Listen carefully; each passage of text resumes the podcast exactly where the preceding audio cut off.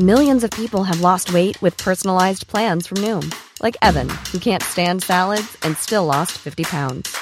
Salads, generally, for most people, are the easy button, right? For me, that wasn't an option. I never really was a salad guy. That's just not who I am. But Noom worked for me. Get your personalized plan today at Noom.com. Real Noom user compensated to provide their story. In four weeks, the typical Noom user can expect to lose one to two pounds per week. Individual results may vary. He's closing. Here the comes. gap is closing. Down to turn five for the lead of the race. Award's going to be tough on the inside. Watch the crossover here. Watch Oh. Erickson go inside. Rosenquist, Bang. bang, bang, climbing the hill to six. This is not going to work for Award here. Oh, it does it? Gets wide. This was This like just like Daly. yesterday. Whoa, and he gives him a little more room. Well done, Felix Rosenquist, but Award's not done. Pato coming back. Can't quite do it. Outside's the long way there. He was denied a victory by his teammate Dixon at Mid Ohio last year by less than one tenth of one second. Nobody is going to deny Felix Rosenquist victory here. Rosenquist is an IndyCar race winner here at Congratulations. America. Race winner. Congrats. Great job, everybody. Great job. Thank you, guys.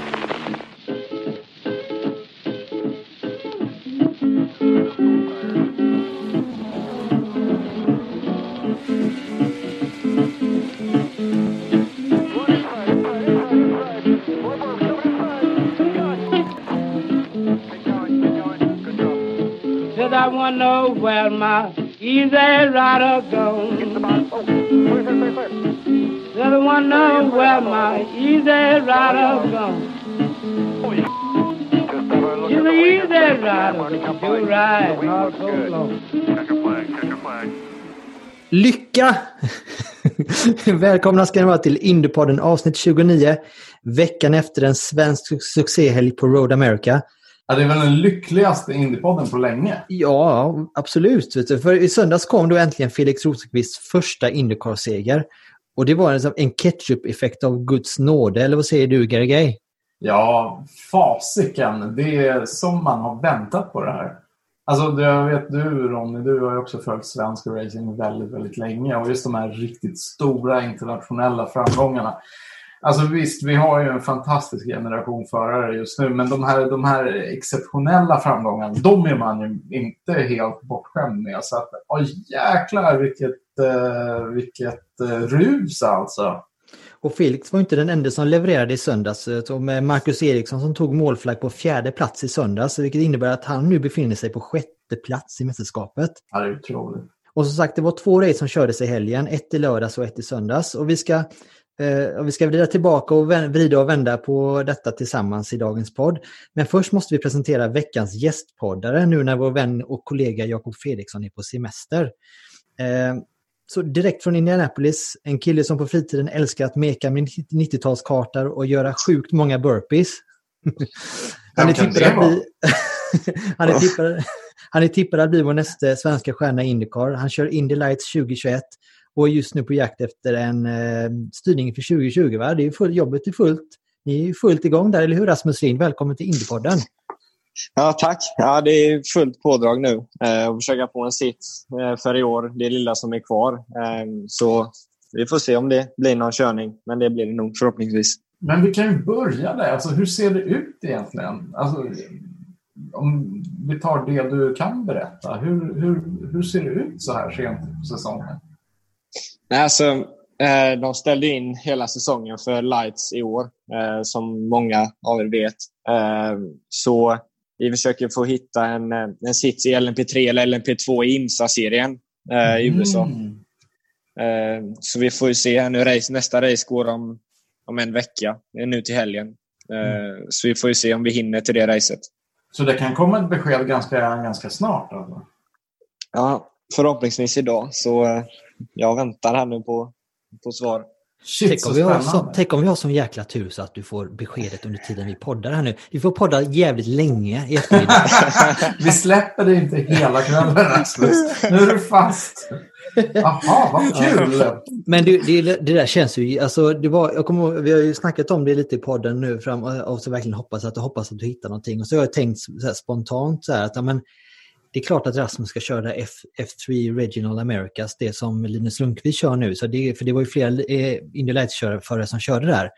Men så Ja. nu när du, när du skrev det i, eh, till mig, just det, att du funderade, att ni kikade på LMP2 där och så.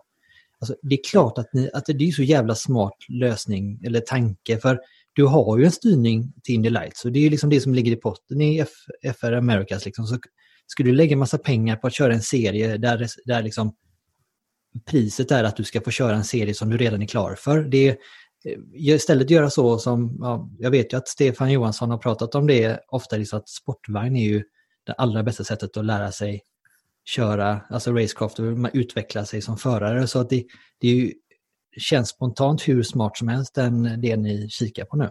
Ja, alltså det är ju mycket tracktime som Stefan säger. Alltså, och även det är mycket rutinerade förare som kör eh, insatsserien och sportvagn. Eh, så man, får, man kan nästan säga att det är bäst, mest tracktime för pengarna. Eh, just nu i alla fall. Ja, men vi får hålla tummarna där. Eh, Men du var ju på Road America, på plats på Road America i helgen och och hjälpte ett team i Indy Pro 2000. Berätta, vad, vad, vad hjälpte du dem med? Nej, jag var eh, lite som en andra hand. Eh, så jag hj- hjälpte dem med lite data och lite inställningar på bilarna och sånt. Eh, för det är den bilen jag körde förra året. Eh, så jag har ju memorerat lite data och inställningar och sånt som jag körde med.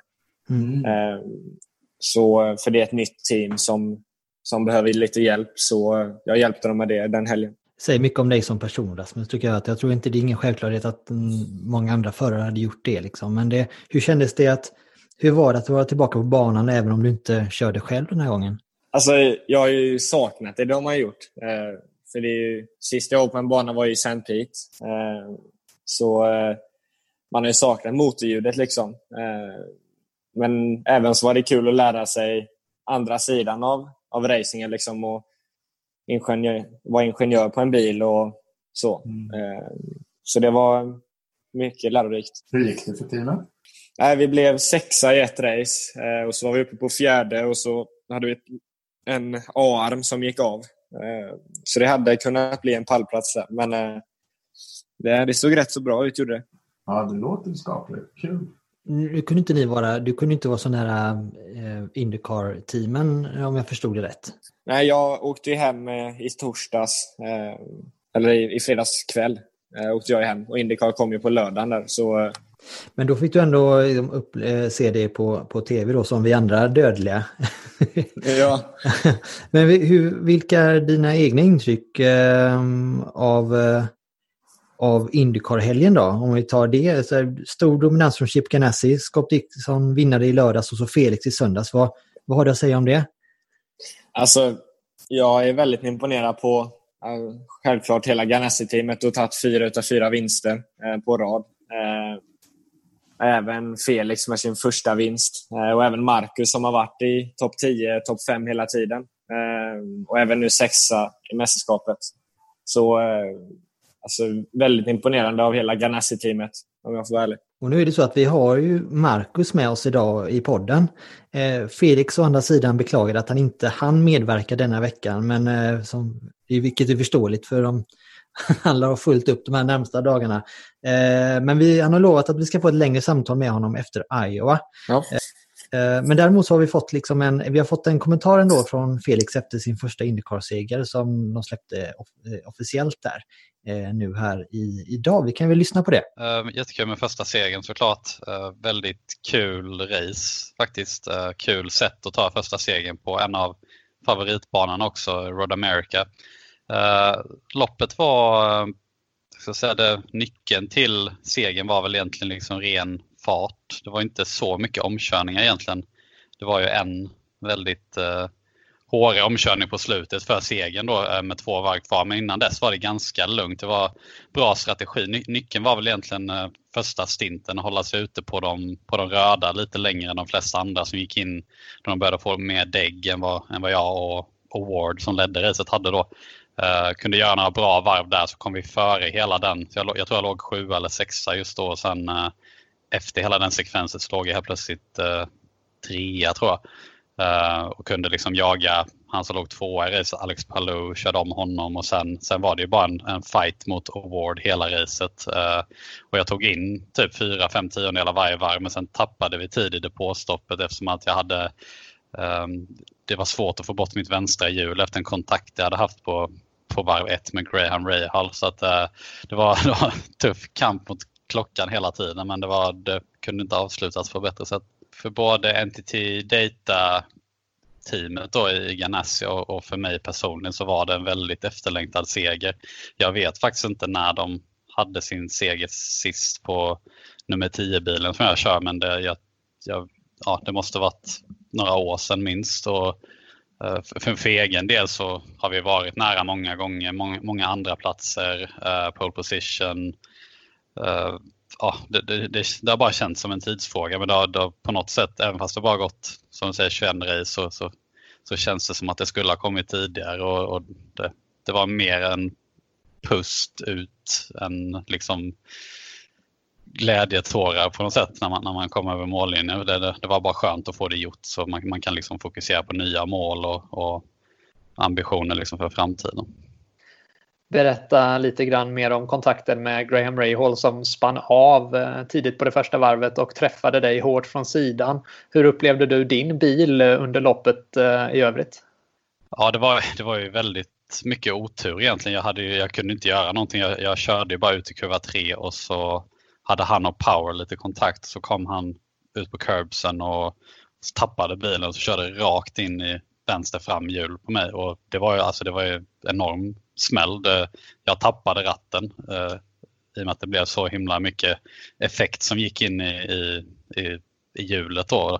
Jag tror det var tur att jag gjorde det för jag tror det var därför jag inte fick så mycket skada på hjulupphängningen. Hade jag hållit i ratten hårt så, så hade det förmodligen någonting böjt sig. Så att, eh, det var väldigt mycket tur i oturen där. Jag, jag var faktiskt ute i gräset till och med i med den sekvensen och precis då blev det gul flagg. Så jag hade ju tur att jag behöll min position för jag tappade två positioner när jag var ute i gräset. Liksom. Eh, men bilen kändes, ja, jag kände egentligen ingenting. Bilen var väldigt överstyrd i racet, framförallt i högersvängarna. Jag vet inte om det hade någonting med det att göra, det kan det ha haft. Eh, det, det hade inte förvånat mig om någonting var lite snett efter den smällen. Du blir alltså den andra svensken genom tiderna som vinner ett race i Indycar. Det är bara Kenny Bräck som har gjort det före dig. Hur högt rankar du det här i din egen personliga karriär? Nej, väldigt, väldigt högt. Det var, det var ett väldigt bra race. Eh, bra, uh, det, det, jag brukar vara ganska självkritisk men det, detta var ett av mina bästa race helt klart. Um, just på det sättet det avslutades och lyckades liksom behålla lugnet men ändå vara aggressiv och allt det här då. Så att, uh, uh, ja, men det är nog en, en av det är väl Macau och, och detta på något sätt som är liksom de absolut bästa segrarna jag har haft.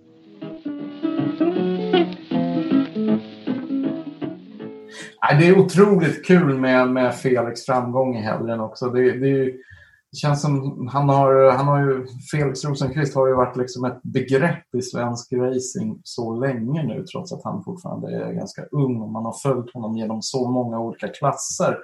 Och så gott som vad han än har kört så har det gått eh, bra.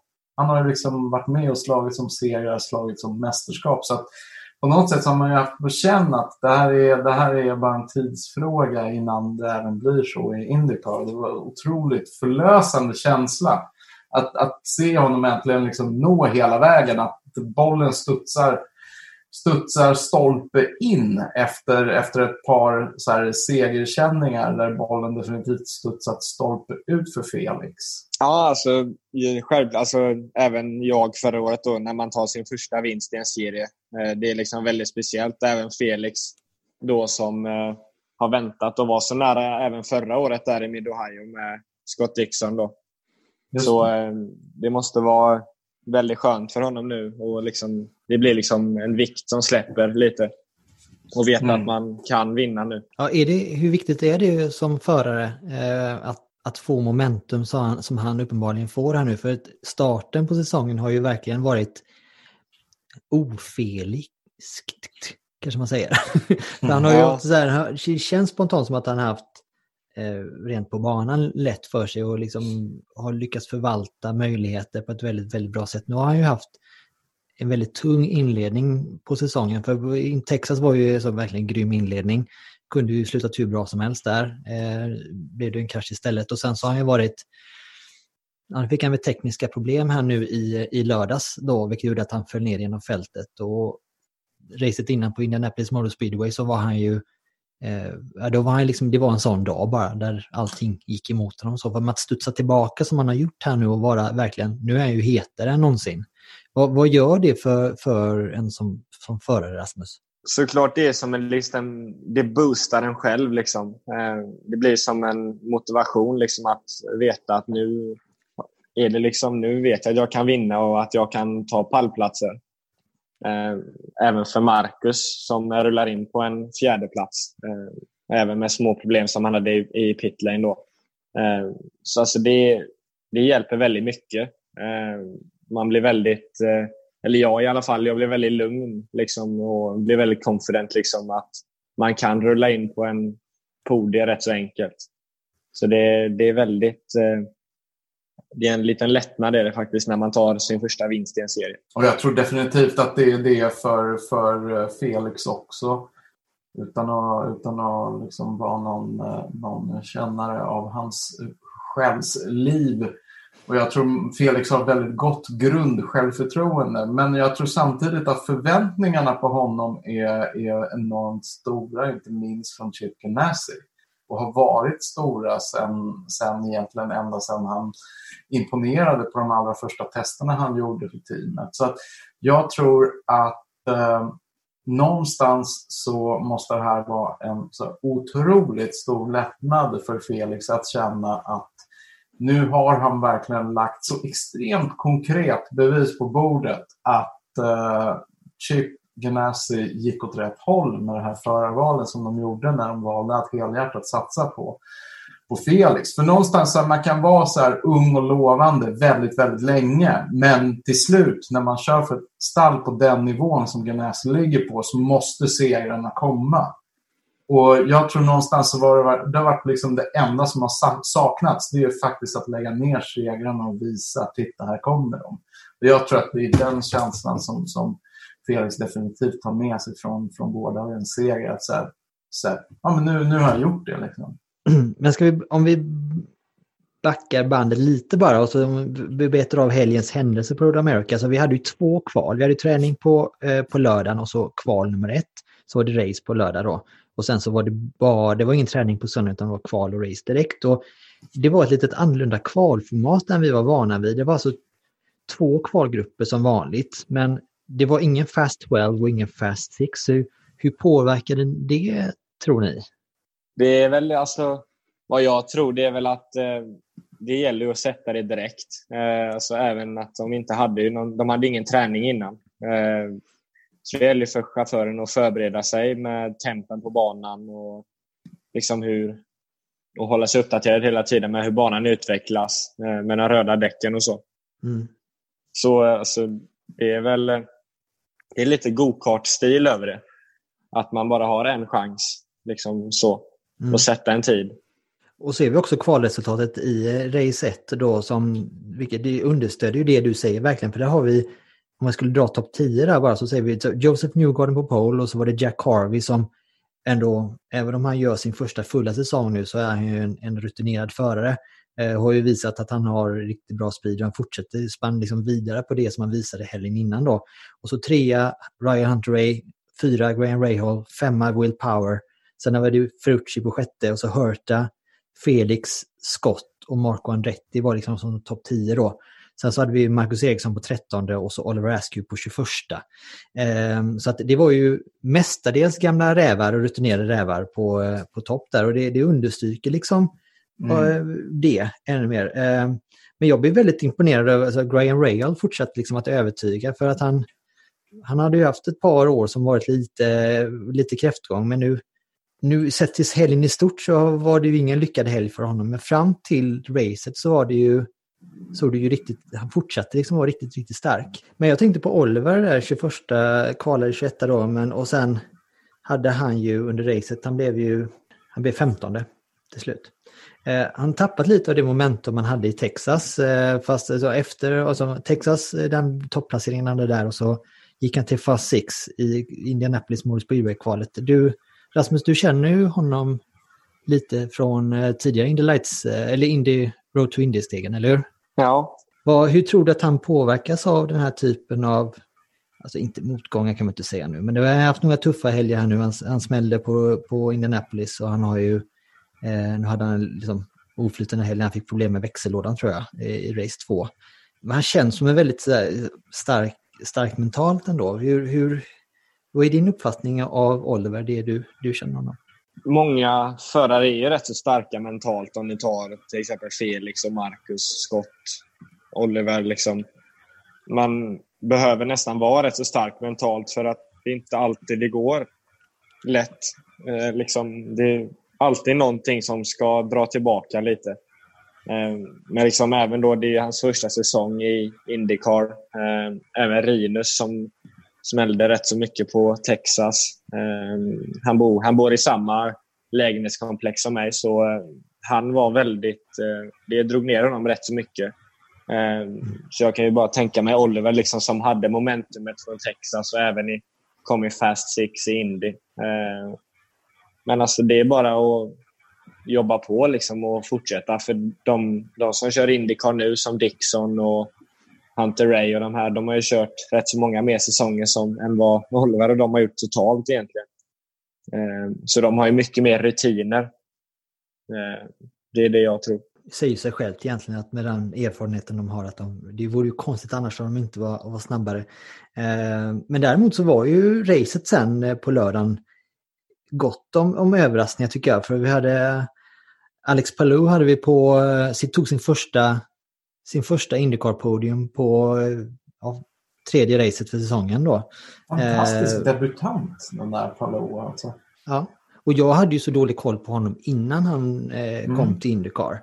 Eh, men just att kliva fram så som han gjorde var ju otroligt imponerande. Det var som sagt en tredjeplats för honom och sen Sen tycker jag även en sån som, ja, Pat O'Ward var ju åtta, eh, vi hade Ferrucci på sjätte plats, Hurta femte.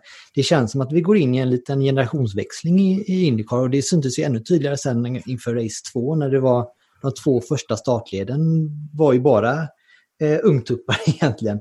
Men, eh, vi, ja, men vi ska hoppa till race två, race två med stund. Men om vi dröjer oss kvar vid våra svenskar ett tag här så var det ju Marcus eh, vad, vi kommer att prata med Marcus om en liten stund här, men han kvalade ju, han startade från 13 rutan och gjorde ju ett egentligen lika starkt race eh, på lördagen som på söndagen. Inte kanske riktigt, eh, inte riktigt, men nästan eh, otroligt habil insats i alla fall. Och han var ju och nosade på sjätte plats där eh, tills han fick en halvsnurrning och gick i mål som tia då. Det var inte riktigt lika fläckfritt på lördagen som det sen eh, var på söndagen. Och sen eh, hade ju Felix hade ju ett mot, fick ju motorproblem där, men han föll igenom fältet ganska snabbt. Han startade väl från femte eller vad var det han startade från? Från fjärde startled gjorde han. Eh, och föll ju ner så att han var ju i, i kluster med Marcus där så att ytterligare andra racet i rad där han tappade då eh, en, en bra placering och föll igenom fältet då. Men med facit i hand så skitsamma.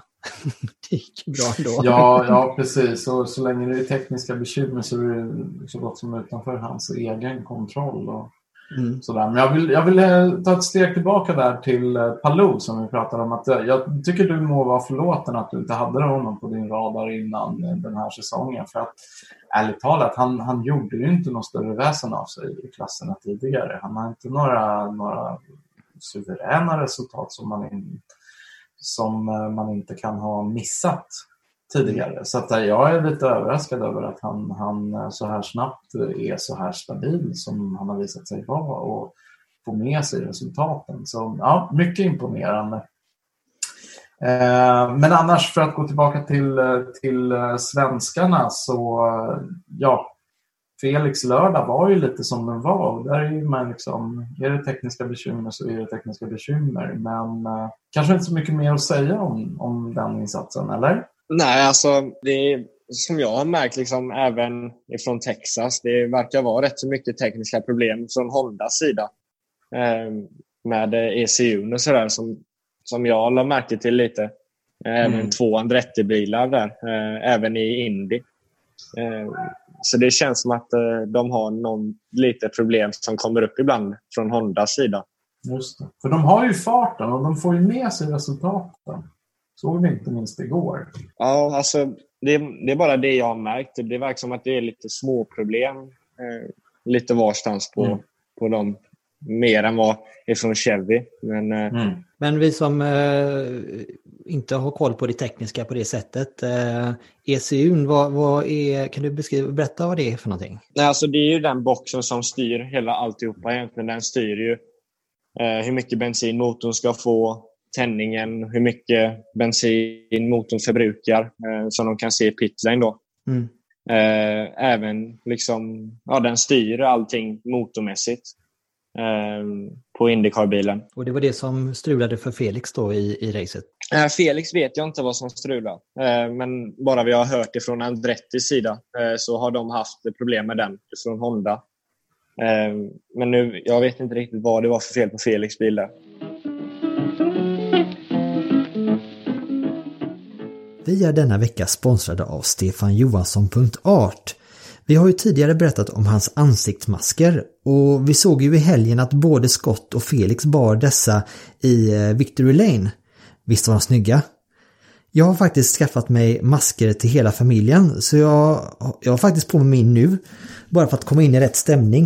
Eh, det är ju faktiskt så att de är inte bara snygga utan också funktionella och direkt livsnödvändiga när du är ute och reser. Och när jag tittar på min så ser man att den är liksom sydd i i, i flera lager med, med något som, ja, man kan nästan bäst beskriva det som någon form av funktionsmaterial närmast munnen.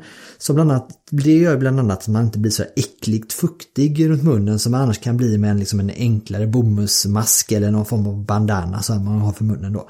Eh, men nu till det riktigt fina. Stefan samarbetar nämligen med lokala kyrkor i sin hemstad Los Angeles. Så för varje mask han säljer så skänks en mask till hemlösa. Så gå in på stefanjohansson.art och kolla in dessa snygga masker själv. Och passar du samtidigt på att signa upp dig på nyhetsbrevet så är du också med i utlottningen av ett presentkort i shoppen till ett värde av 150 dollar. Eh, för att ta chansen till detta behöver du signa upp dig senast 17 juli, alltså på fredag denna veckan. Eh, vi säger tack till stefanjohansson.art. Ja, kära Indiepodden-lyssnare. Som ni vet så har vi ju kört en tävling under den gångna veckan. En tävling med Marcus Eriksson och Husky Chocolate-tema. Tävlingen gick som ni minns ut på att gissa Marcus Erikssons tävlingsresultat, raceresultat i de två loppen som kördes på Road Atlanta. Eh, som vi vet så slutade Marcus på tionde plats på lördagens race 1 och på fjärde plats på söndagens race 2. Eh, de två, för vi har faktiskt två vinnare den här veckan, de två som gissade absolut närmast på Marcus tävlingsresultat var Mange Johansson och Christer Darner. Stort grattis till er två som eh, var helt enkelt veckans eh, bästa gissare när det kommer till att gissa Marcus Erikssons tävlingsresultat. Och ni var exakt lika långt ifrån Marcus slutgiltiga resultat. Stort grattis till er. Det kommer varsin låda Husky Chocolate på posten till er. Men om vi lämnar då eh, race 1 till, till handlingen och fokuserar på race 2 så var det ju, det var ju lite det jag var inne på där, det var ju alltså på kvalet där så såg topp 10 ut så här. Det var Pat Ward tog säsongens första, eller karriärens första Indycar pole. Ett grymt, en grymt imponerande insats och så eh, för att komplettera första starttid så hade vi Hurta och sen i andra starttid hade vi Palou och Hunter Ray.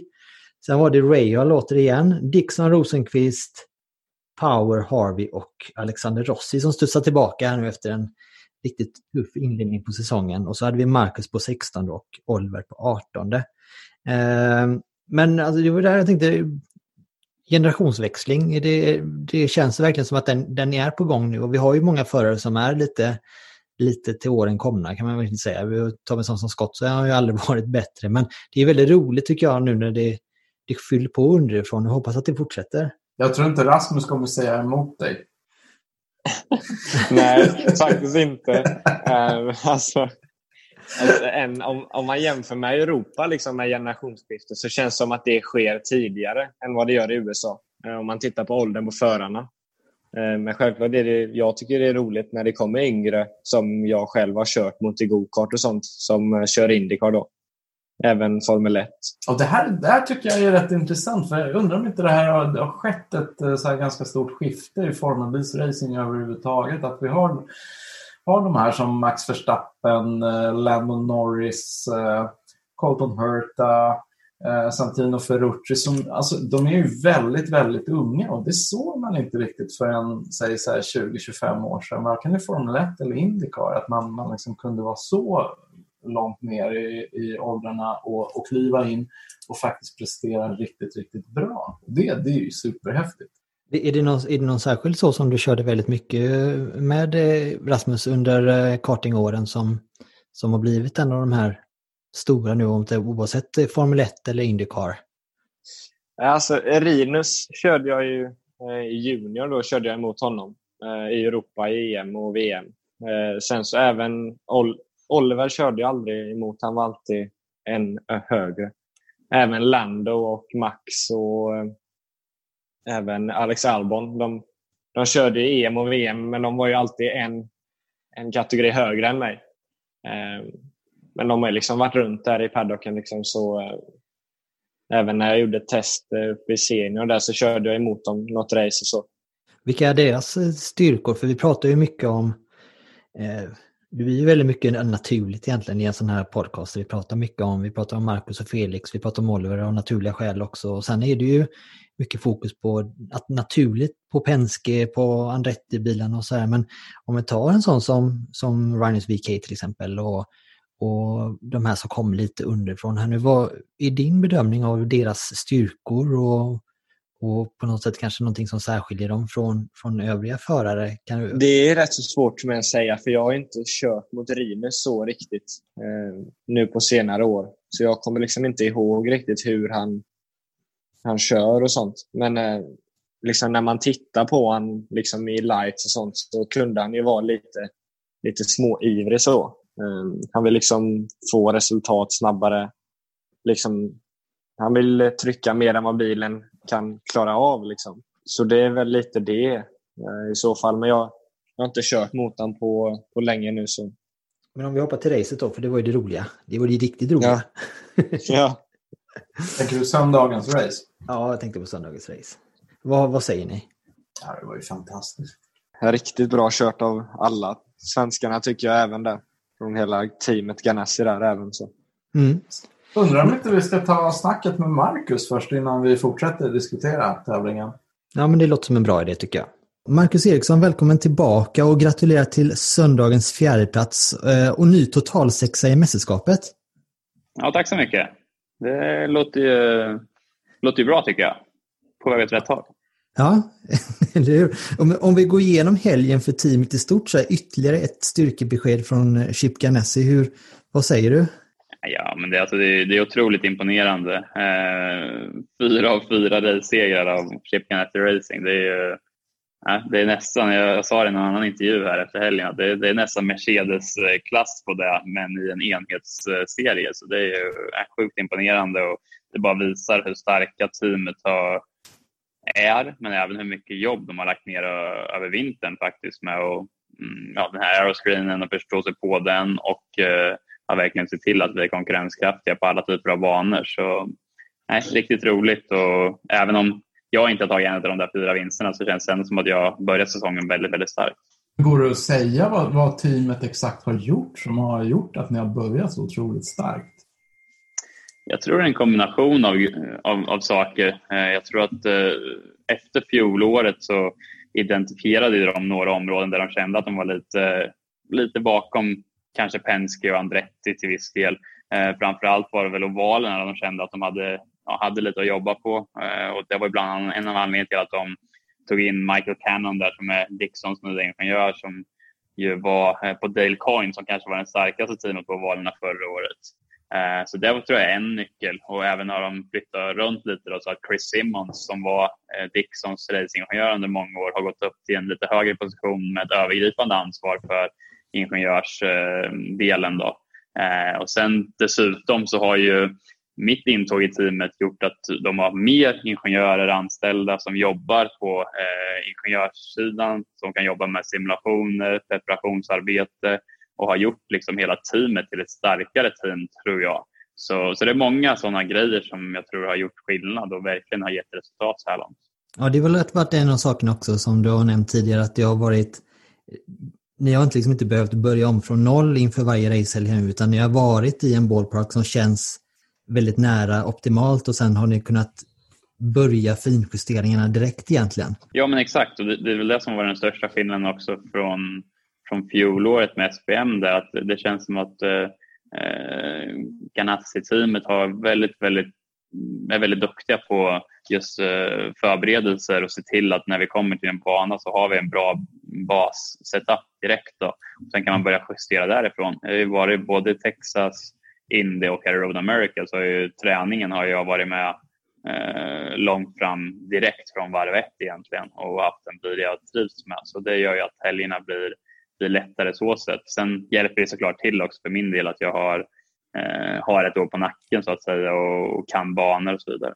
För eh, om vi, om vi tar helgen här nu, hur det började på träningen, så du var ju direkt ur boxen. Jag tror det var tredje snabbast på, på svarta däck. Det var ju, och sen var det Felix som var fjärde snabbast tror jag, på röda. Eh, så nu visade ju fart, farten direkt. Så, men det kändes som att du var mest, du fick ut mest ur de svarta den här helgen. Det kändes som att det höll i sig hela tiden och en av den starkaste stinten var just på, på svarta. Är det, är det rätt tolkat från, från min sida? Ja, men det tycker jag. Eh, och det är väl lite hand i hand med hur det var lite grann förra året också. Jag, fortfarande lite så att jag söker lite den känslan jag vill ha på, på röda för att få ut eh, max över ett varv. Eh, jag tycker jag har tagit steg framåt där. Eh, jag menar in i GP så har jag 300 delar från att gå vidare eh, till Q2 eh, och jag tror att jag hade kunnat haft en, en topp 10 eh, topp 10 kval där med några hundradelar på min sida. Eh, även nu i helgen tycker jag första kvalet var var en bra insats. Eh, kval två så gick vi kanske lite fel med setupen och ja, inte riktigt helt optimalt där i, i gårdagens kval. Då. Eh, men, men, men överlag så tycker jag att det är väl det som fortfarande är lite det området jag och mitt team i teamet måste jobba på. Men även vi som stort som team så är väl det, det enda man kan kolla för säsongsinledningen att just kvalen både i Indy och Road America som team har vi inte riktigt varit så starka som vi sen är i racen. Så eh, om det är något vi kan hitta så, så är det där vi måste fokusera på. Har ni någon uppfattning om vad det kan vara som saknas eller är det bara en, ett, mer tid som behöver läggas på det och mer data som behöver komma in? Nej, men jag tror vi har en väldigt bra bil som är väldigt körbar och väldigt bekväm att köra och man vet vad man får av den och det är väldigt, väldigt bra över längre stintar och på de svarta Eh, däcken med lite mindre grepp. Eh, men jag tror det som är lite känslan är att vi måste hitta någonting som när vi får på röda däck, att vi kan få ut lite mer av de röda däcken. Använda det där extra greppet som man får av de röda, greppet, eh, röda däcken. Och om det är någon, ja, någon inställningsändringar vi måste göra för att liksom, eh, låsa upp den nyckeln. Jag, jag, tror det kan vara något sånt i, som, som, är liksom det sista lilla. För sen har vi som sagt en grym racebil eh, och där är vi ju starkast just nu. Så där ska vi inte ändra något men hitta någonting för att låsa upp lite mer där för, för kvalen. Det såg man ju hela helgen att ni har en grym racebil, inte minst igår där eh, på andra racet där det verkligen såg ut som att ni hade en plan och du på något sätt utförde den perfekt och stegvis liksom tuggade dig fram från din startposition genom, genom eh, så gott som hela racet. Eh, var, eller hur såg det här andra racet ut från, från ditt perspektiv? Jag tycker jag gjorde en, en, ett riktigt bra race och hade som, som vi sa, vi hade en väldigt bra bil att jobba med. Men sen, sen gäller det att vara smart och vara bra in och ut ur depån och eh, göra de omkörningarna man måste göra i rätt tillfällen och sånt där. Och det tycker jag funkade riktigt bra under racet igår och det var nyckeln till en så pass bra placering.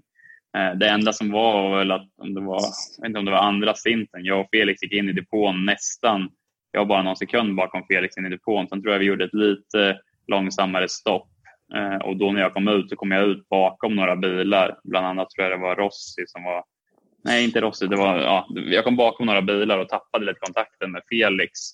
Eh, och, och, det var liksom, min pallplats försvann lite i den pitstoppsekvensen. Eh, Mm. Men förutom det så var det ett, ett, ett otroligt bra race rakt igenom. Var det någon gång ni fick kompromissa med eh, däcksval och så? Jag, det var väl så i den här helgen att det var lite speciellt, det var ganska snålt tilltaget om man kan säga så med hur många set däck ni fick tillgå. Fick ni någon gång liksom kompromissa under kvalet eller under racet när ni fick köra på skrubbat för att, för att optimera racet? Nej, det, det, det, skulle jag väl inte riktigt säga. Det enda som vi gjorde, vårt lilla gamble, var väl att igår så började jag racet på skrubbade röda och jag tror att jag var en av de jag vet inte om jag var den enda som gjorde det, men en, en av få i alla fall som gjorde det. Alla andra hade nya röda eller nya svarta på. Det. Och tanken från vår sida var ju att ha de här nya röda till sista stinten när eh, banan är som bäst.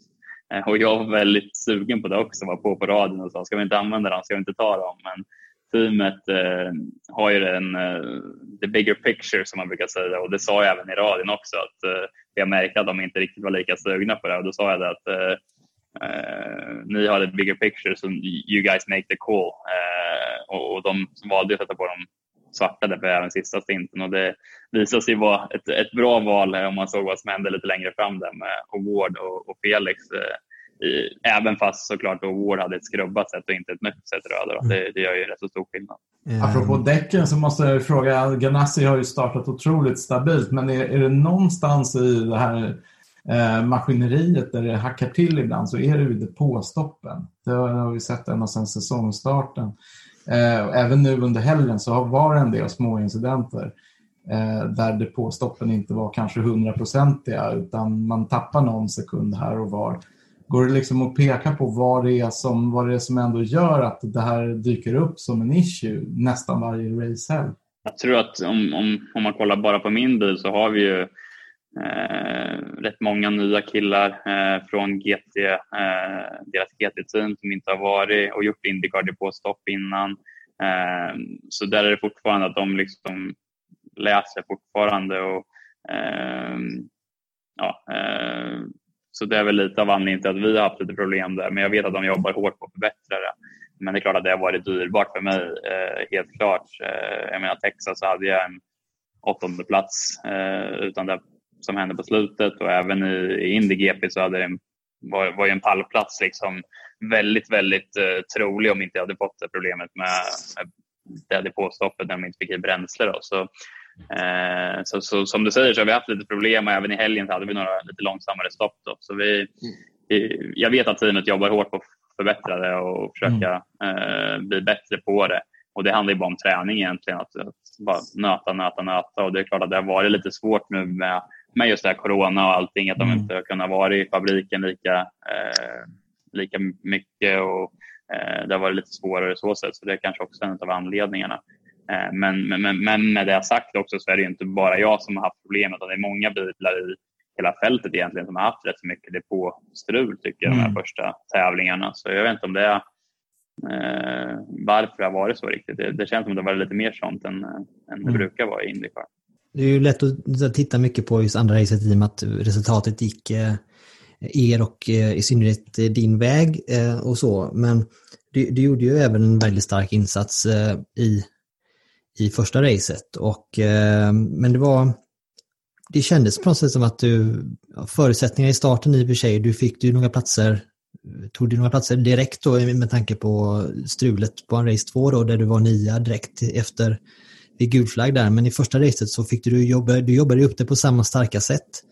Eh, kan du berätta lite mer om, om vad som, hur, framförallt kanske hur det gick mot slutet där när du, du var ju verkligen stark där och på väg. Hur nära var du en sjätteplats egentligen? För jag, på tv-bilderna så kändes det som att du var lite för långt. Nej, men det får bli en sjunde då. Du hade nog inte chans att hinna fatt. Men kom du i fatt Ferrucci snabbare än vad det såg ut på, på tv-bilderna tror du?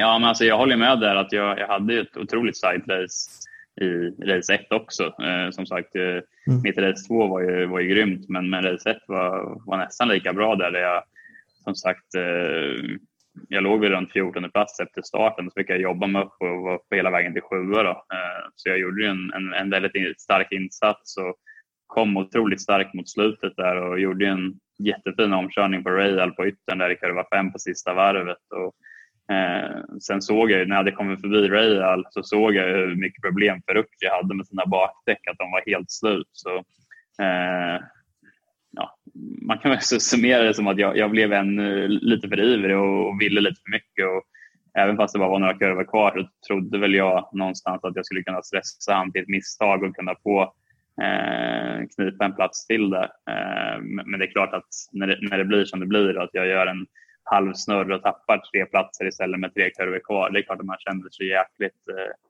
jäkligt dum och klantig. Eh, men, men ändå på något sätt så var det bra att jag lyckades hålla igång bilen och komma i mål som tia. Men eh, självklart så var det inte det. Det var inte bra, men eh, det är små marginaler. Ibland händer det. Det gäller bara att, att, att lära från det helt enkelt. Men ingen minns en fegis heller. Och så har man följt dig genom hela din karriär så är det ju det är klart att om du har chans att gå på en sjätteplats eh, så man är ju liksom ingen det känns som att man är ingen racer om man liksom sitter och fiskör då sista varvet. Alltså det är väl om du i stora sammantaget så här nu om du hade blivit sexa, sju eller tia i det långa loppet så spelar det, det är nog inte där en säsong avgörs. Det har ju varit tidigare gånger under tidigare säsonger när du suttit i sämre material. Då varenda, varenda topp 10 har betytt så jäkla mycket då liksom. Så händer det någonting då så blir det så himla fatalt. Men nu när man vet, liksom, när du själv vet, antar jag att liksom, du är i och fighta som segern och topp tre placeringar varje helg så då kan man liksom inom citationstecken unna sig att eh, satsa i de lägena när man väl har chansen. Liksom. Jo, men visst, det, det är absolut mer, mer så. Eh, och sen är det alltid så att det är den här vågskålen mellan risk versus reward som jag fokuserar mycket på. Det var väl den som den balansen var inte riktigt där de där sista kurvorna. Eh, men annars så är det någonting som jag jobbar väldigt mycket på här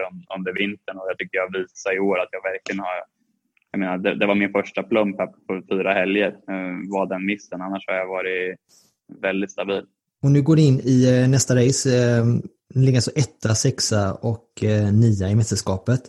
Och jag såg också det, apropå det där med klättring också, det du var inne på förut Gerge, att de har ju någonting som heter, amerikanerna gillar ju statistik och det är Tug Heuer Standings som är liksom mästerskapet i ett antal klättrade placeringar. Så ligger du tvåa där nu efter Pagino. På, du har plockat 23 placeringar på fyra, fyra race. Det är rätt, mm. eh, rätt gött. Det är bra jobbat. Det är bra, bra klättrat. Det låter bra. Nej, men det, det, min, min racecraft det är väl inte många som slår i det här mästerskapet tycker jag. Så kan jag, kan jag lyckas kvala lite högre upp i, i snitt så tror jag att eh, pallplatser och segrar är, eh, är mycket möjliga varje helg egentligen. Så nej, mm. det, det känns bra och självförtroendet är bra. Hur har teamets återkoppling till dig varit hittills i år? Du är som ny i teamet och sådär. Är de nöjda och glada med din insats?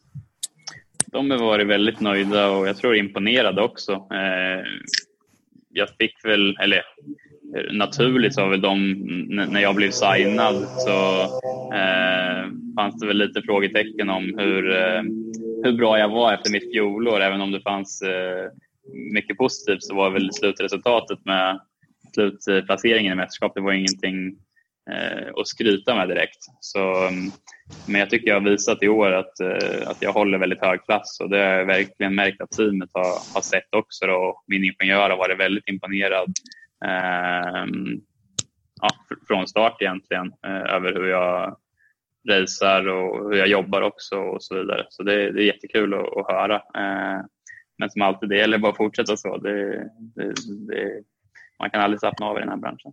Ja, verkligen. Men det, det, måste ju påverka hela teamet att ni befinner er på den här framgångsvågen. Liksom. Hur Märks det på teamet att ni, ni är så starka som ni är? Eller märks det på stämningen i team, teamet?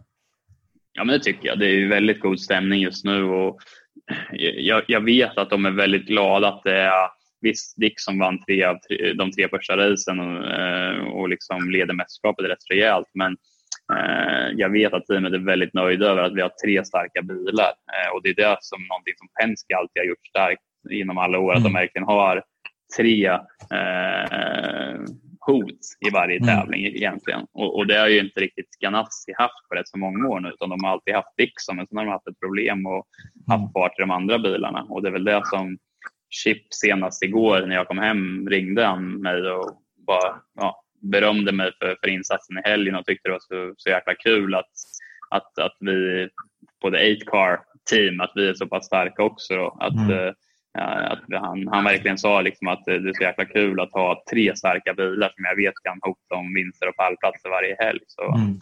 nej, det, sånt är kul att höra. Verkligen. Det, alltså strategimässigt måste det också underlätta för teamet att veta att ni alla tre är starka och kan vara med och liksom, i bästa fall hjälpa varandra också. Det var rätt kul, jag läste att igår var första Ganassi-segern som inte togs av Dixon sedan 2004. Det är ju rätt häftigt alltså. Ja, men verkligen. Nej, men det visar ju... Dixon har ju varit den som har do- dominerat där. Eh, Så nej, det är kul att vi har eh, tre starka bilar som kan vara med och hota. Och om vi lämnar helgens race bakom oss och så blickar framåt. eh, Nu väntar Iowa, en eh, kortoval. Eh, Hur skulle du beskriva banan, eh, Marcus? Ja, den är, när jag var där förra året, vi gjorde några rookie-test där någon månad innan racet och jag körde ut första, första varven och tänkte vi måste ha lasta ur bilarna på fel ställe. Det här måste vara en gokartbana vi är på, inte en racingbana. 17 sekunders varvtid och hoppar och far och är ojämnt och svänger hela tiden. Så det var nej, verkligen en eh, annorlunda bana, men otroligt rolig att köra. Det är riktigt bra racing där. Och jag menar som sagt 17 sekunders varv och vad är 23-24 bilar. Så man är i stort sett jämsides med någon hela tiden känns det som när man är ute och racear. Så, eh, en, en rolig bana men väldigt annorlunda. Och jag har ju faktiskt väldigt bra minnen därifrån också. För mitt Iowa-race förra året var ett av mina bästa och jag var ju faktiskt på väg mot en, en andra plats tills jag fick min bestraffning för en eh, ja, lagt ett hjulpar utanför vita linjen i depåinfarten på mitt sista stopp. Då. Ehm, så så det, jag har lite unfinished business där, så att säga. När vi håller, håller, håller från linjerna, eller håller på rätt sida av linjerna så är det bra. Eh, Exakt, exakt. det är bra. Hur, eh, hur ser din och teamets vecka ut för, för egen del? Då? Vad, vad väntar de närmsta dagarna fram, fram till helgen?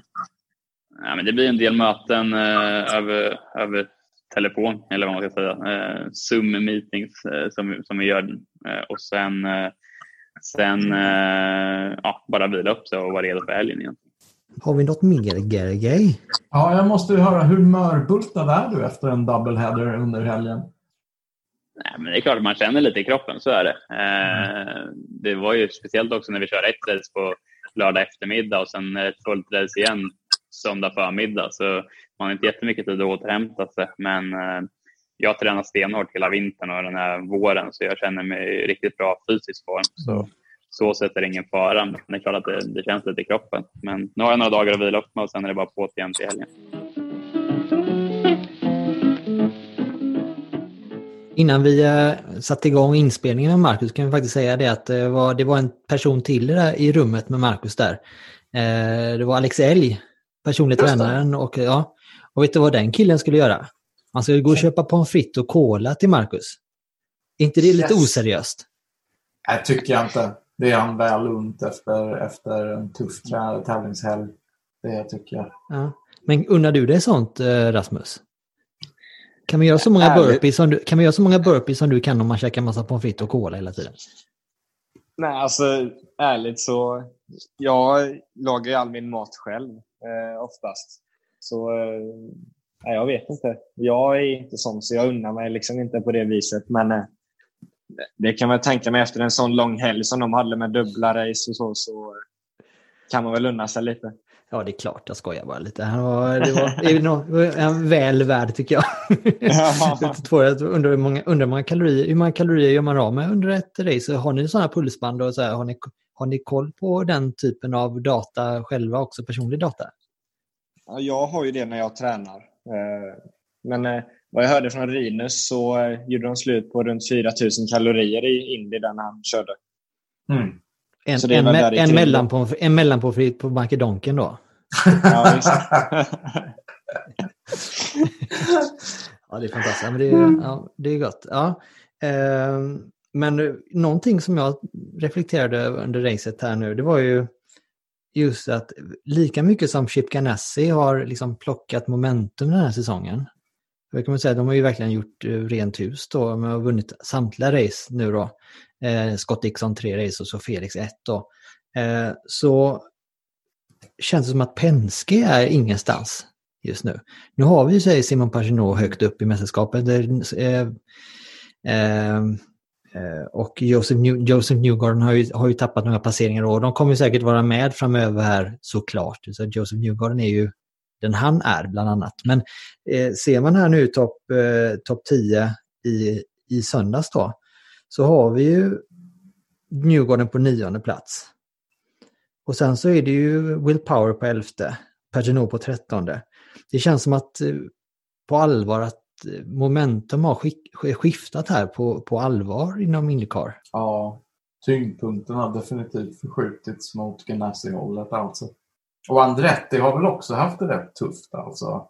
Ja, de har ju det. De har inte haft de här självklara framgångarna. Men nu har vi ju Colton Hurta. Nu är han ju på andra plats i mästerskapet. Han, är ju, mm. han har ju varit konstant där uppe bland topp 5, topp 6. Och egentligen kan man säga att om nu när vi ändå haft, eh, har Marcus eh, haft med honom i podden när vi pratat om det, så är det ju, hade han inte haft till exempel de här problemen i depåerna nu som han haft då, eh, de här två racen, så han har ju varit topp tre om han hade fått liksom avsluta eh, de här fina insatserna han hade gjort. Då. Så att man kan väl säga att Colton Hurtas och Marcus Erikssons insatser den här säsongen så här långt har ju varit ganska likvärdiga. Det... Jag har inte riktigt tänkt på det på det sättet, men, eh, men nu när du säger det, ja absolut. Penske har ju alltid varit starka. Eh, om man har tittat, de har liksom nästan alltid varit på podiet om man tittar förra året. Ehm, så ja, det är någonting som det verkar som att Ganassi har hittat någonting som, så de är lite bättre från start.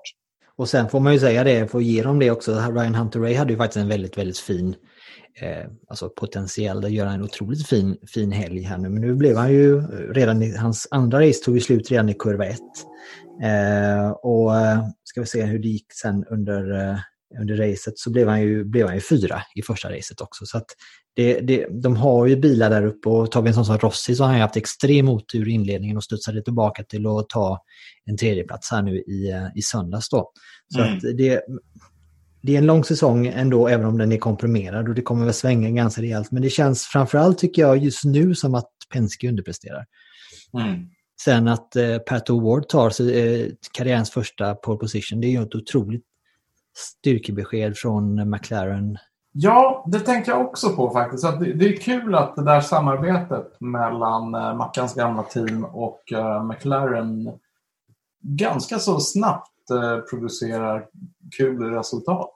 Och sen har vi också, alltså det, någon som gjorde en väldig omkastning för den här säsongen var ju Dale Conley Racing. Eh, där Sebastian Bourdin eh, blev liksom petad. Han kommer köra, var ju planerad att köpa, köra enstaka race nu i år, men det är ju nu de har haft Alex Palou och eh, Santino Ferrucci, eller hur? Mm. Eh, och de har ju verkligen levererat på toppen. Nu hade vi Alex på i trea i första racet och sjunde, sjua i andra.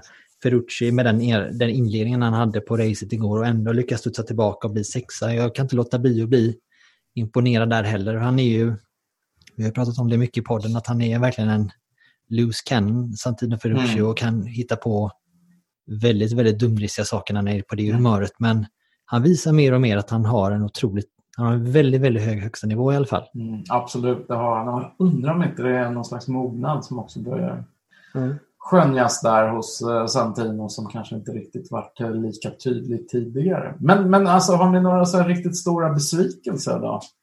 Alltså, det är väl willpower i så fall. Eh, som eh, han brukade ju han är duktig på sina tidkörningar. Han tog ju pole i Indy. Men det verkar som att i racerna inte riktigt får ihop det. Det verkar som att deras racefart inte riktigt är där den brukar vara. Mm. Eh, även, det tycker jag, hela Penske-teamet nästan har tappat lite racecraft. Liksom. Och med det sagt så blir ju, men det är också kanske Indycar signifikantivt också, så nu blir ju faktiskt Will Power tvåa i det första racet. Sen var han ju ja. the place i söndags då, men ser man, jag är helt enig med dig så här över, över lag Rasmus angående Ja. eh, Will. Alltså det, frågan är vad som, ja, vad, vad det är som, som har hänt där. Riktigt så. Men han blandar, bland, blandar och ger minst sagt kan man säga. Är det någon Ja. annan, eh, Rasmus, som du känner, eh, om vi vänder på det, alltså om det är någon som har, förutom de här givna då, Felix och Scott eh, till exempel, som har utmärkt sig i helgen, har, har du någon annan som du skulle vilja så spontant känna att du vill lyfta fram? Alltså, det får jag säga, Alex Palou har ju imponerat tycker jag. Även hela Dale Coin-teamet eh, som har hittat fart. Och även att han tog sin första, första podium nu i race 1.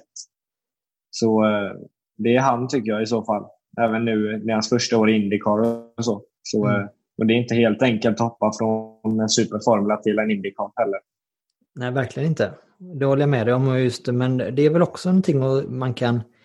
Eh, ett ytterligare ett bevis på att köra mycket och, och blandade serier gör väldigt mycket för din, för din mognad som förare.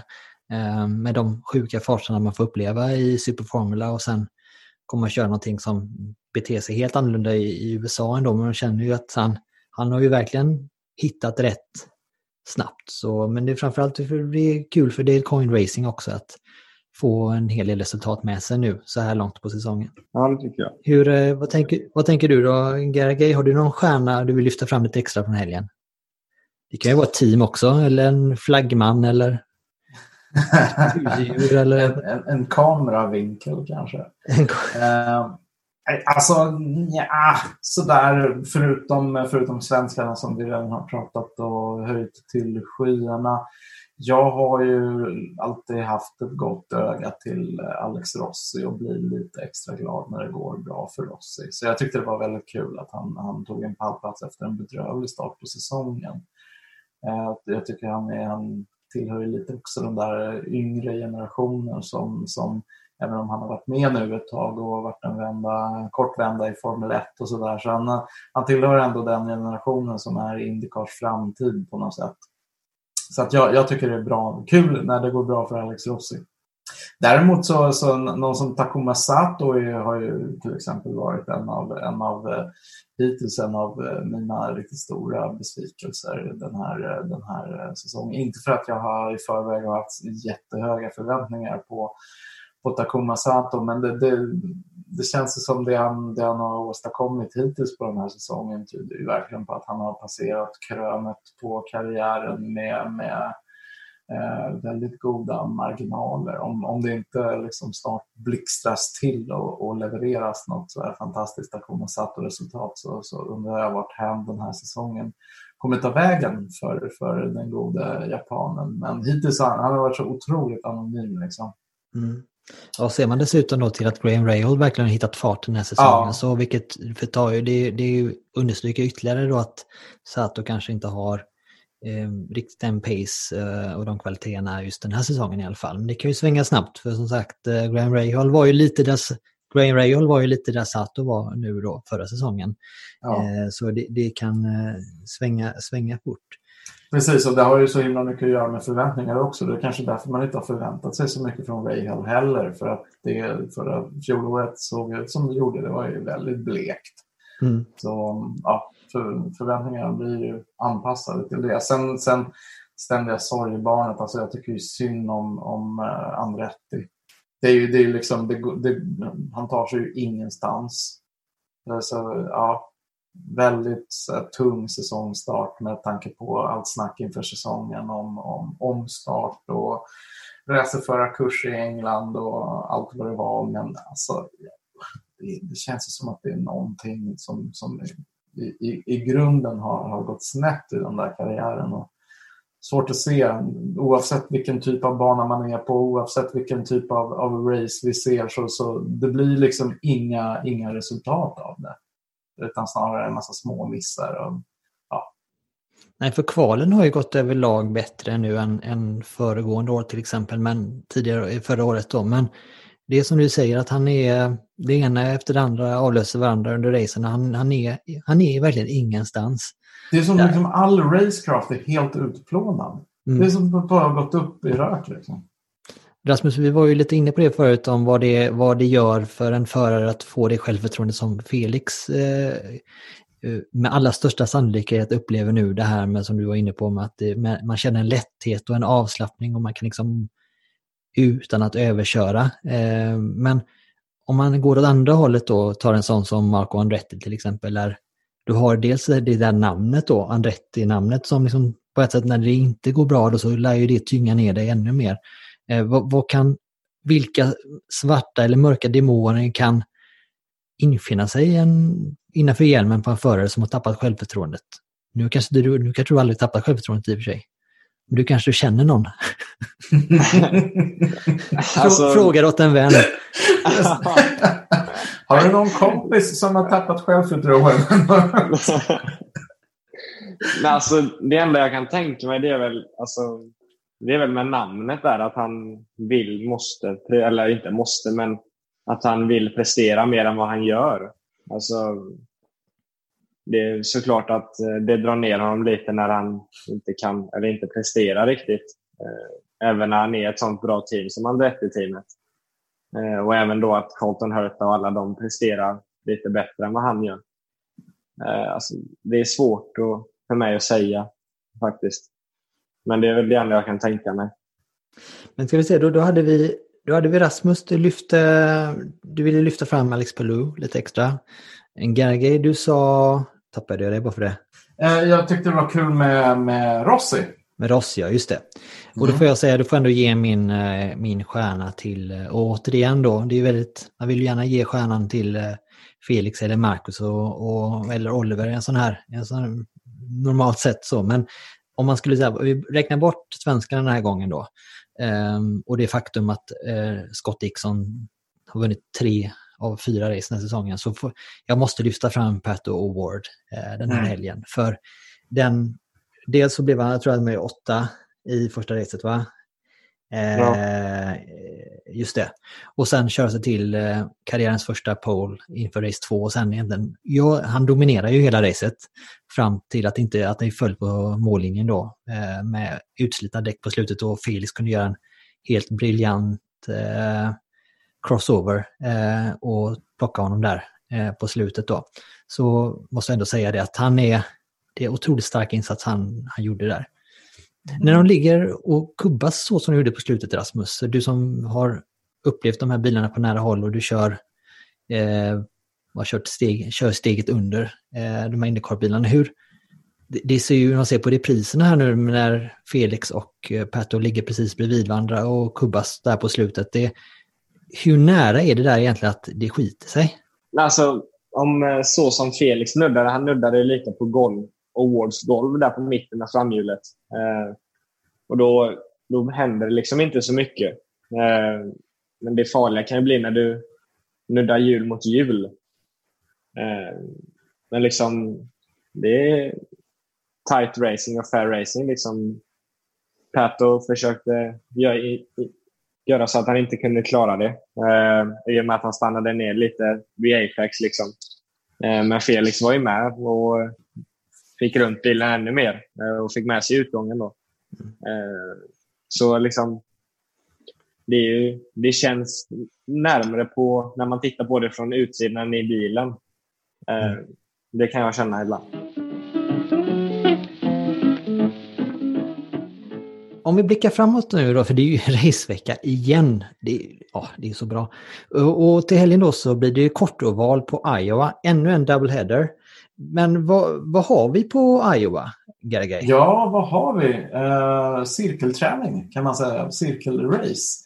Men uh, jag, jag bollar den frågan vidare till Rasmus som uh, du har väl kört en del kortoval, eller? Ja, eh, jag har ju även kört, jag har kört på Gateway då. Eh, och även eh, Lucas Oil som är en väldigt liten oval. Eh, det, det är lite annorlunda i och med att det är så kort bana. Så det kommer bli väldigt tight, tight racing. Det kommer, man har ju bilarna bredvid sig nästan hela tiden på en sån short oval. Liksom. Mm. Så det kommer bli mycket omkörningar.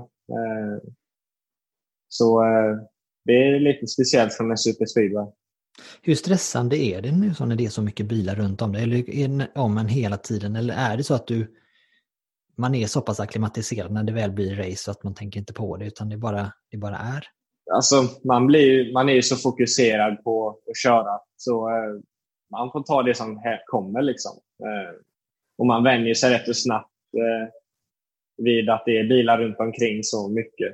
Eh, så det, det vänjer man sig väldigt snabbt. Om vi ser till eh, helgen som kommer då man kör kortoval på Iowa-banan som sagt. Så det här är ju en bana som byggdes 2006, har eh, funnits med på Indycar-kalendern, eller fanns med för allra första gången 2007 redan. Och det här är ju en kortoval i ordets absolut mest rätta bemärkelse. 1,4 kilometer kort är den helt enkelt. Bankingen är mellan eh, 12 och 14 eh, grader. Eh, rätt eh, rätt så mycket helt enkelt. Här kommer man köra 250 varv vilket motsvarar 352 kilometer. Och det blir ju en doubleheader även den här helgen som Ronny redan sa. Så att det här blir två riktiga tvättmaskinslopp. Loppen är något kortare än förra året för nämligen 50 varv kortare. Precis som Marcus sa så ligger man kring 17-18 sekunder i varvtid. Eh, varvrekordet innehas av eh, Helio Castroneves från 2014. Han varvade på 17,23 sekunder.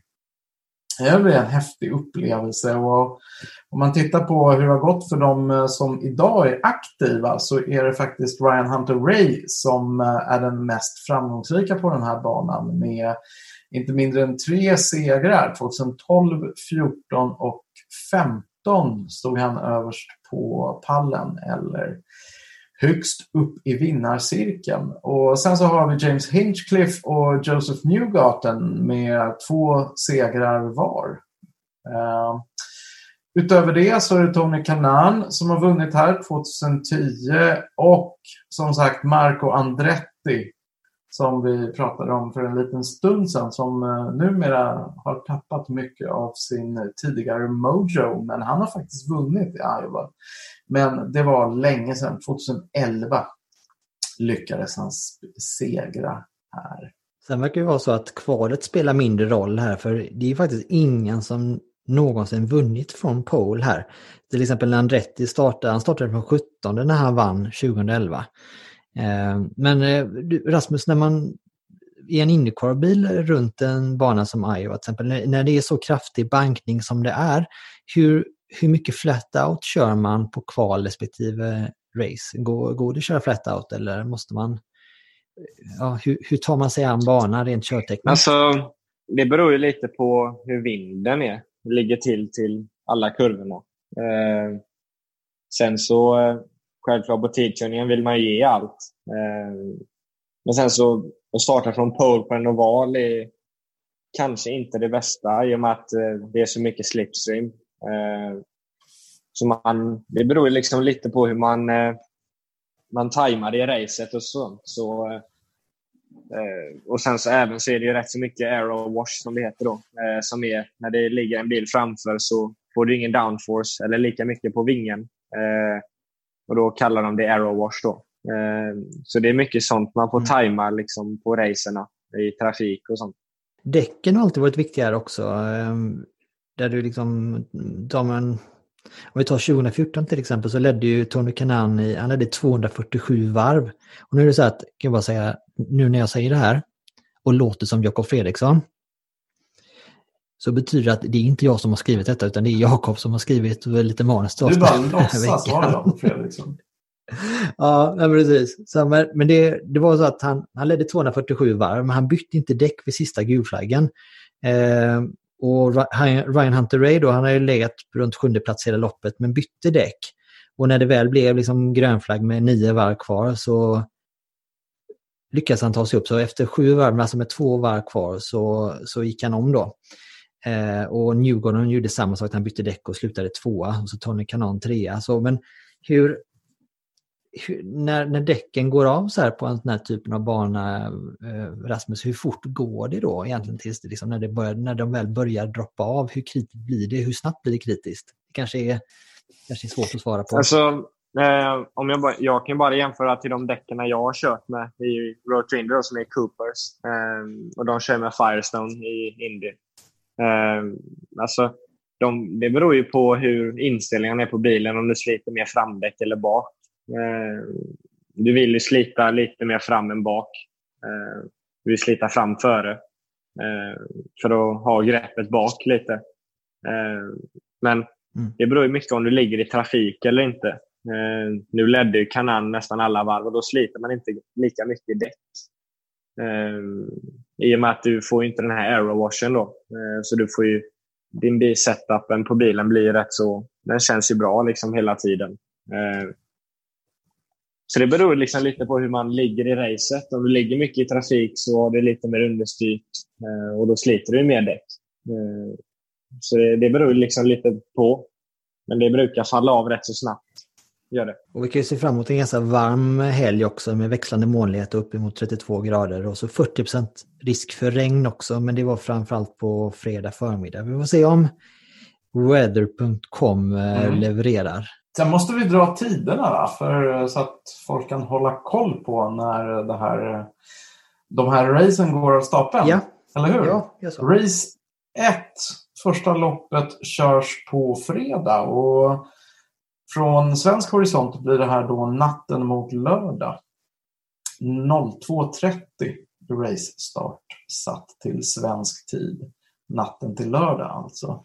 Och race 2 är eh, dagen efter, alltså natten till söndag, samma tid denna helg, alltså 02.30. Så det blir till att nattuggla sig ordentligt genom helgen. Och då kan det bli alltså 8.30 då lokaltid hos dig Rasmus, så du behöver inte dygna som vi andra måste göra då. Nej, precis. Det behöver jag inte göra.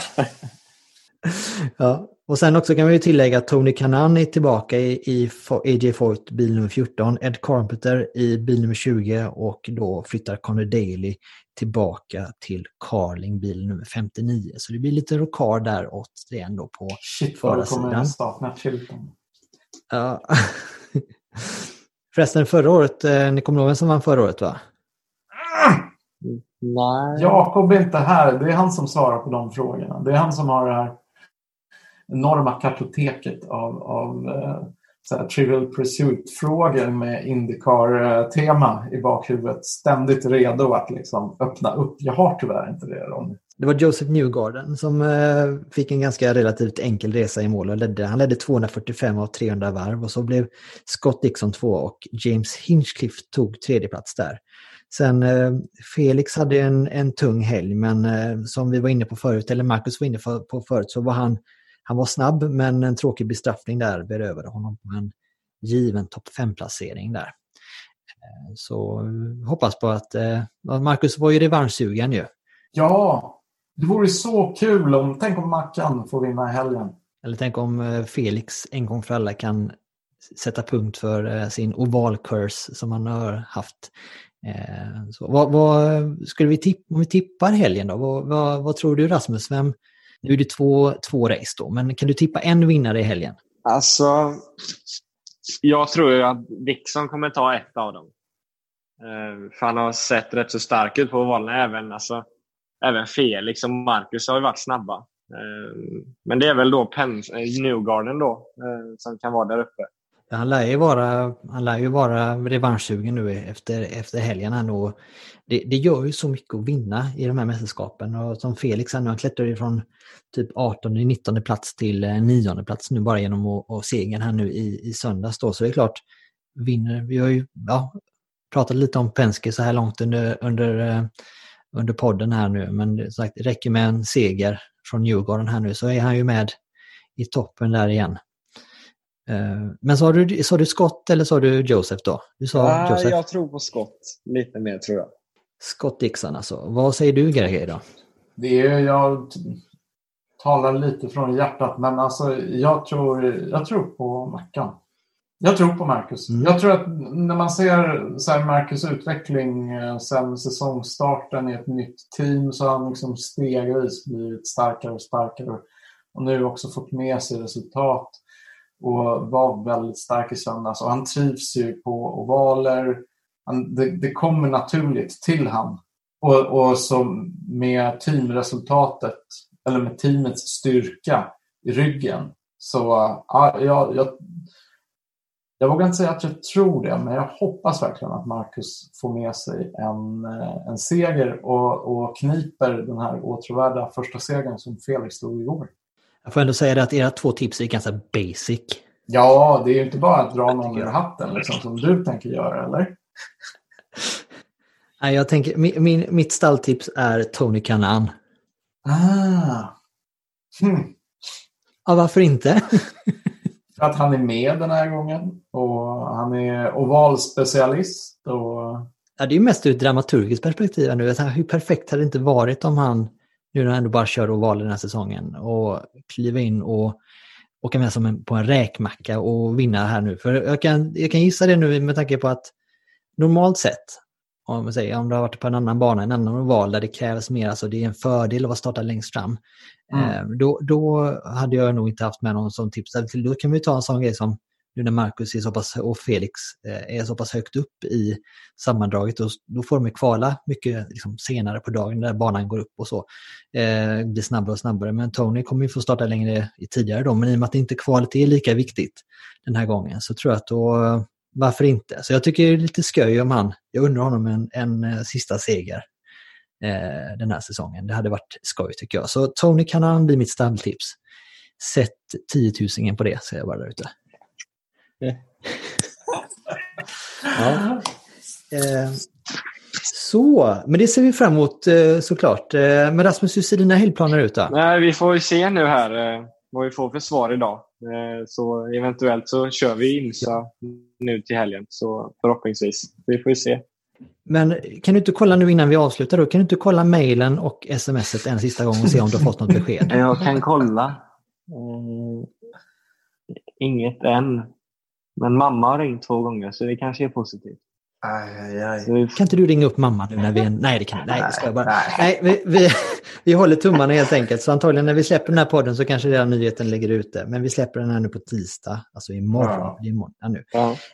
Um, men, uh, men då föreslår jag att, jag att vi sätter punkt för veckans avsnitt av Indiepodden. Och glöm inte att följa oss i sociala medier för nyhetsuppdateringar eller för att komma i kontakt med oss. Uh, tack till Automotor och Sport. Och särskilt tack till dig Rasmus som var med oss här idag. Ja, tack själv. Verkligen. Tack. Jätteroligt Rasmus. Så håller vi alla tummar vi har för att uh, det blir race till helgen för din del också. Ja, tack så mycket. Men ha det gött nu så hörs vi. Ja, detsamma. Hej. Hej då. Said I wanna know where my easy rider gone. Wanna know where my easy rider gone. She's an easy rider, but she do ride hard so long.